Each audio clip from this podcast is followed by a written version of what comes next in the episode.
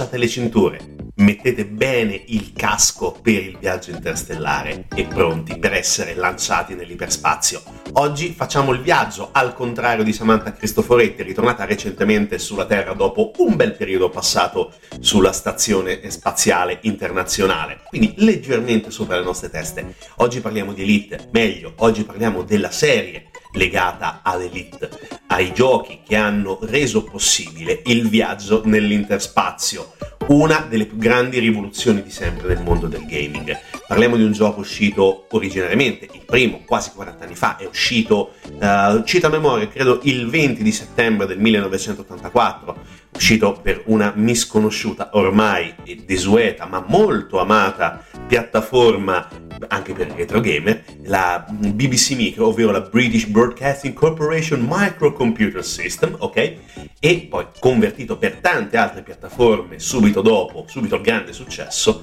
e oggi è diventato uno dei più interessanti MMO del, del gaming moderno con Elite Dangerous. Noi cercheremo forse facendo anche una serie di errori grossolani, non citando tutte le cose necessarie, fondamentali e quant'altro, perché oggi noi cerchiamo di raccontare la storia, una delle storie più belle di sempre del gaming, una storia che racconta uh, la grande capacità di inventiva di un gruppo di programmatori, di un paio di programmatori scritto originariamente appunto da David Braven e Ian Bell e eh, pubblicato appunto nell'84 da Acorn Soft.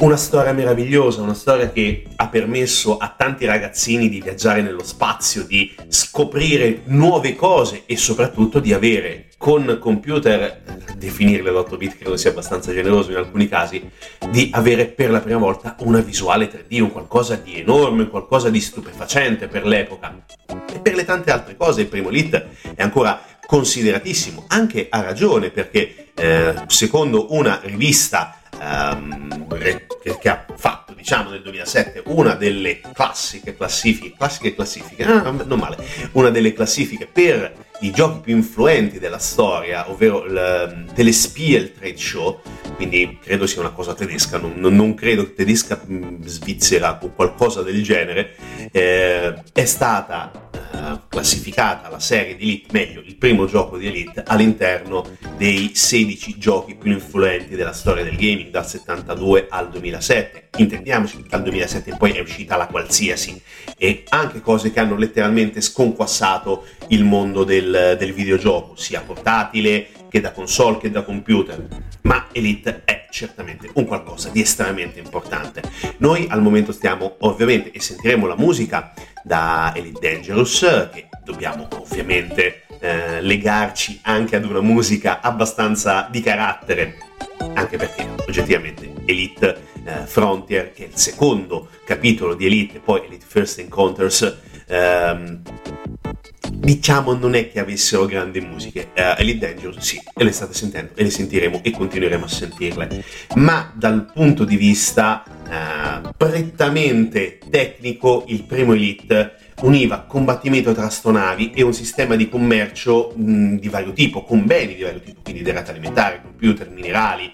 anche addirittura merci illegali, quindi parliamo di schiavi, droghe, e quindi una cosa anche assolutamente innovativa per l'epoca e leggermente discutibile adesso con tutto questo uh, buonismo sparato a mille contro, qual- contro qualsiasi cosa. Diciamo, dai, è un gioco. Non è che andiamo a commerciare schiavi, diciamolo onestamente. E tra le altre cose, noi dobbiamo spostare questi beni e, e servizi e altre utilità, definiamole così, tra i pianeti della galassia. E mh, noi impersonavamo il, comand- il, comandante Jameson, Commander Jameson, e eh, era parte della stazione di Lave con un patrimonio di 100 crediti iniziali, una nave Cobra Mark III e un armamento leggero. I profitti del commercio poi logicamente potranno essere investiti per migliorare l'astronave e dotare la nave spaziale di ogni gadget, non in stile James Bond ma molto più alto il livello di James Bond. Eh, come abbiamo detto, era la prima possibilità di vedere un abitacolo uh, di un'astronave, soprattutto uno spazio in tre dimensioni. La, la grafica era un wireframe monocromatica per le prime versioni, mentre in quelle successive c'erano ovviamente grafiche leggermente più avanzate. Ma l'altra cosa fondamentale, se pensate ai computer del 1984, e poco più oltre, mm, a parte diciamo una versione per PC 98 del 92 e NES credo del 91, eh, parlavamo di otto galassie e queste otto galassie avevano 200, ognuna 256 pianeti da esplorare, quindi un qualcosa di enorme dal punto di vista della programmazione, era qualcosa di assolutamente unico. E poi era totalmente libero, potevamo fare la nostra carriera nella maniera uh, che più mh, ci piaceva, potevamo essere commercianti, potevamo essere minatori, cacciatori di taglie, contrabbandieri, addirittura pirati. Eravamo e siamo, perché si può anche trovare tranquillamente eh, da uh, scaricare per giocarlo in retro gaming, non aspettatevi grande grafica, Assolutamente no, ma troverete solamente libertà, cosa che poi troviamo anche negli altri capitoli. Potevamo fare qualsiasi cosa, potevamo anche scommettere, diciamo così, di incontrare eh, personaggi più o meno pericolosi e, e, all'interno dei pianeti, logicamente, e quindi era l'assoluta libertà. Elite è la libertà, Elite è ancora la libertà, perché in tutte le altre versioni, in tutti i successivi giochi, Elite rappresenta questo, la libertà di esplorare, la libertà di conoscere e la libertà di giocare. Adesso continuiamo a sentire la musica di Elite Dangerous e poi torniamo e chiacchieriamo ancora uh, sul... Uh, i personaggi, sui personaggi che si nascondono dietro Elite e quindi a tra poco con Radio 8 Bit. Ah, ovviamente sempre su Radio Sverso, eh? mi raccomando, giocate responsabilmente nel frattempo.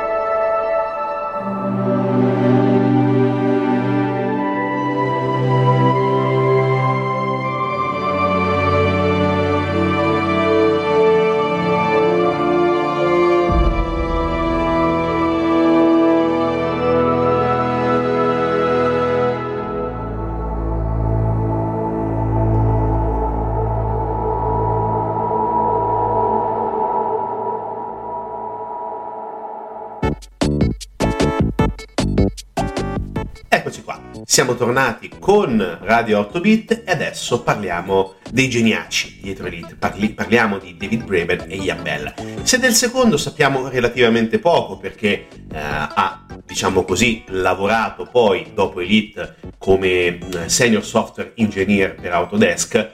eh, David Braben è stato ed è ancora all'interno del mondo del gaming, è, ordine, è membro dell'Ordine dell'Impero Britannico, ha fondato eh, la Frontier Development, ma soprattutto oh, è quello che eh, ha dato i natali ai quattro capitoli di Elite. Quindi il primo, ovviamente, Frontier Elite parte seconda, Frontier eh, First in Contest e poi Elite Dangerous.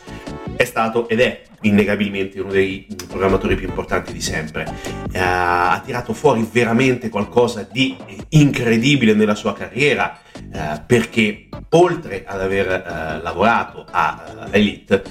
con la sua piccola aziendina, ovvero la Frontier Development, ha dato alle stampe una serie di giochi estremamente importanti perché è attiva dal 1994 e eh, tra le altre cose ha tirato fuori come produttore esecutivo secondo me una serie di giochi estremamente divertenti come sono quelli di Roller Coaster Tycoon ovvero tu devi costruire eh, il tuo roller coaster, la, la, tua montagna russa e fare un sacco di soldi. Un gestionale spassosissimo, io personalmente lo adoro, e tra le altre cose anche eh, Jurassic World Evolution, un grandissimo gioco secondo me che ha avuto non troppo successo, o meglio, non ha avuto tutto il successo che meritava, è stato anche criticato secondo me anche a torto, e tra le altre cose, ultimo gioco che ha pubblicato la, uh, per la sua casa di produzione, ma uh, questi due personaggi sono stati fondamentali perché hanno dato letteralmente il, uh, il, sale, nel vero senso della parola, ad un nuovo modo di fare videogiochi. Come abbiamo detto, il loro sviluppo, il, lo sviluppo di Elite di questi due geni del computer è avvenuto durante l'università perché entrambe erano studenti, se non ricordo male, del Jesus College a Cambridge e, e, dopo aver ovviamente conseguito la laurea hanno fatto veramente carriere diverse. Se Breve, come abbiamo detto, è rimasto nel mondo del gaming, qualcuno ha fatto altre scelte e altre strade. Ma David Braben eh, è innegabilmente uno dei personaggi, diciamo così, più, eh, più in vista, come abbiamo detto, rimasto nell'ambiente, ma uh, con questa opera, con il primo Elite, è innegabile che da questo uh, punto di partenza sono scaturite una serie di giochi fondamentali, come per esempio uh, Wing Commander Privateer, un grandissimo gioco, poco conosciuto, pubblicato dall'Origin nel 93, e per certi versi anche il modo e la libertà assoluta anche per il mondo di Grand Theft Auto. Qui sembra una bestemmia, però la libertà assoluta che noi possiamo trovare eh, nella serie di GTA dal 3 in poi, ovviamente andando oh, di capitolo in capitolo dal 3 in poi, sempre aumentando, è figlia di Elite, è figlia di questa totale libertà di movimento, totale libertà di scelta, cosa fondamentale che il giocatore poteva e voleva fare all'interno di questo gioco. È innegabile che Elite sarà uno dei miei giochi preferiti di sempre, così come anche il seguito, così come Frontiers, Frontier, scusate, e anche il nuovo Elite Dangerous ha i suoi ottimi momenti, oltre alla musica di cui parleremo tra poco, perché Elite Dangerous è il primo MMO, è il primo massive multiplayer online game ed è oggettivamente un gran bel giocare. Ti permette di fare qualsiasi cosa, ti permette di essere qualsiasi cosa, puoi lavorare ehm, per l'impero, per la federazione, per l'alleanza, puoi fare qualsiasi cosa, ma poi soprattutto Elite Dangerous è arrivata anche in modo molto particolare attraverso una, una campagna Kickstarter di, come dire, di autofinanziamento che è stata di grandissimo successo. E oltre a questo è un gioco che ha venduto molto oltre le attese, molto le aspettative, perché ehm, in poco tempo ha venduto 500.000 copie, al 14, è uscito nel 2014, intendiamoci, e mm, un paio di anni dopo ha annunciato che Elite Dangerous aveva venduto 1.400.000 copie, eh, considerando le versioni per PC, Mac e Xbox, mentre nel 2017 le, ehm, le vendite sono andate oltre i 2 milioni di pezzi. Il gioco è uscito per, uh, per Windows, per, per, computer, per l'Xbox e per la PS4 qualche anno dopo nel 2017. Sono giochi totalmente diversi, ma come abbiamo detto il core business di Elite è quello della totale, assoluta e meravigliosa libertà. Bene, adesso sentiamo ancora la musica di Elite Dangerous e poi torniamo per chiacchierare per la nostra, ai noi, ultima parte in vostra e nostra compagnia. A tra poco.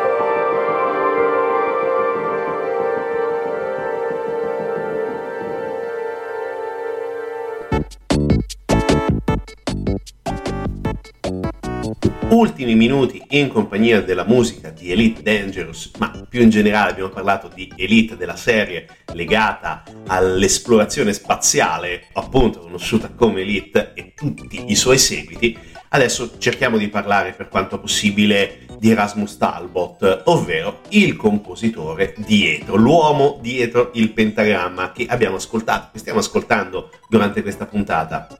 È un personaggio estremamente capace, meraviglioso dal punto di vista della composizione, è riuscito a dare un respiro spaziale, letteralmente, ma altrettanto classico ad uno dei giochi più importanti di sempre. Eh, non sarà sicuramente il capitolo più perfetto della storia di Elite perché mh, mm, probabilmente Frontier è quello che ha diciamo così eh, accontentato tutti ma Elite Dangerous dal punto di vista tecnico è innegabile che sia il top del top. Logicamente è uscito nel 2014 quindi le cose sono cambiate leggermente. Naturale dal punto di vista musicale è quello che è riuscito a codificare al meglio il modo e il mondo eh, di un uomo che vede verso lo spazio profondo. E la musica appunto si va a riverberare eh, nel, nell'esplorazione, è una musica estremamente densa, vive di momenti estremamente diversi, ci sono momenti più intensi, momenti più eh, melancolici, quindi Talbot è riuscito a fare veramente qualcosa di incredibile, una scelta assolutamente azzeccata. E per un personaggio che ha avuto ed ha la grande capacità anche di esprimere questa grande, eh, definiamola anche eh, capacità musicale o questa eh, sensibilità musicale meglio anche in molti altri universi. Non c'è solamente il gaming, logicamente, ma c'è anche la grande capacità di scrivere per eh, documentari, eh, per esempio Too Beautiful, Our Right to Fight, un documentario, un bat- eh, Battle of the Oranges, un, documenta- un corto documentario Uh, Mamma Therese, che è anche questo un corto, quindi è riuscito a fare, eh, tra altre cose è stato anche mh, assistente compositore di Gauntlet, eh, versione 2014, Station, eh, Mutation Station, scusate, eh, e quindi è riuscito a fare e fa veramente tantissima eh, musica per piattaforme e per modi diversi di interpretare appunto questa grandissima capacità di scrittura. È un personaggio estremamente eh, giovane, non credo arrivi sopra i 50 anni, non so l'età, non sono riuscito a scoprire più precisamente l'età, ma diciamo che va sulla 45 in maniera assolutamente eh, facile. Vive attualmente a Stoccolma, quindi respira veramente un'area ben più che mitteleuropea, eh, respira un'area tipicamente svedese, quindi magari è stato influenzato da qualcosa, non lo sapremo mai, però eh, noi sappiamo solamente che nel mondo di Elite, nel mondo di Elite Dangerous, c'è fortissima la sua impronta. Ed è un'impronta che dà ulteriormente importanza al gioco il gioco, come abbiamo detto, è un po' diverso rispetto all'originale, agli original Elite, perché in questo caso io, giocatore, entro in contatto sì con altri pianeti, sì con altri giocatori, ma veramente entro in contatto con un, eh, che ne so, un pirata o con un uomo della federazione o con un uomo di qualsiasi altra fazione a me avversa che viene da totalmente un posto diverso. Può essere svedese, appunto, può essere americano, può essere ehm, giapponese, può venire da qualsiasi altra parte, perché con Elite Dangerous si è voluto, eh, si è voluto giocare la carta dell'MMO proprio per dare mm, nel vero senso della parola la profondità dell'esplorazione. Io esploro sì lo spazio, ma esploro anche nuove conoscenze, esploro personaggi, conosco altre persone e quindi attraverso questa nuova modalità di gioco impensabile per il 1984 quando è uscito Elite, Elite è diventato Elite nel vero senso della parola. Elite è diventato Elite al quadrato, non so se sono riuscito a spiegarmi, però in questa maniera il concetto di esplorazione, la libertà assoluta di Elite è diventata ancora più totale, è totalizzante come esperienza e ve la consiglio. Um, l'ho preso il gioco un po' di tempo fa, a, veniva a 6 euro, una cosa assolutamente ridicola eh, su Steam e ne vale veramente la pena, è costantemente aggiornato, generalmente gli aggiornamenti, anche le espansioni sono gratuite e ne vale la pena. Dovete penare un po' se non siete abituati a utilizzare il joypad in maniera abbastanza evoluta, io non sono capace di utilizzare il joypad in maniera evoluta, assolutamente no, però ci vuole un pochino di... Ehm, di esercizio, di pratica, però alla fine eh, si riesce a toccare veramente con mano il cuore di Elite, la voglia di esplorazione e la capacità che eh, Elite Dangerous ci offre di andare nel mondo di Elite proprio a fondo. Quindi, ovviamente, il nostro ringraziamento va a Ian Bell e David Braben che ancora continua a fare giochi e lo fa molto bene con Elite Dangerous. Noi vi diamo appuntamento alla prossima settimana con una nuova esplorazione. Non sappiamo ancora dove. Seguite i nostri social, seguite i social di Radio Sverso, ascoltate ovviamente tutti i nostri podcast e tutti quelli delle altre trasmissioni perché va bene giocare, ma va bene anche ascoltare tutto il resto e quindi Ah, come abbiamo detto, appuntamento alla settimana prossima, continuate a giocare responsabilmente e ad ascoltare Radio Sverso, sempre responsabilmente.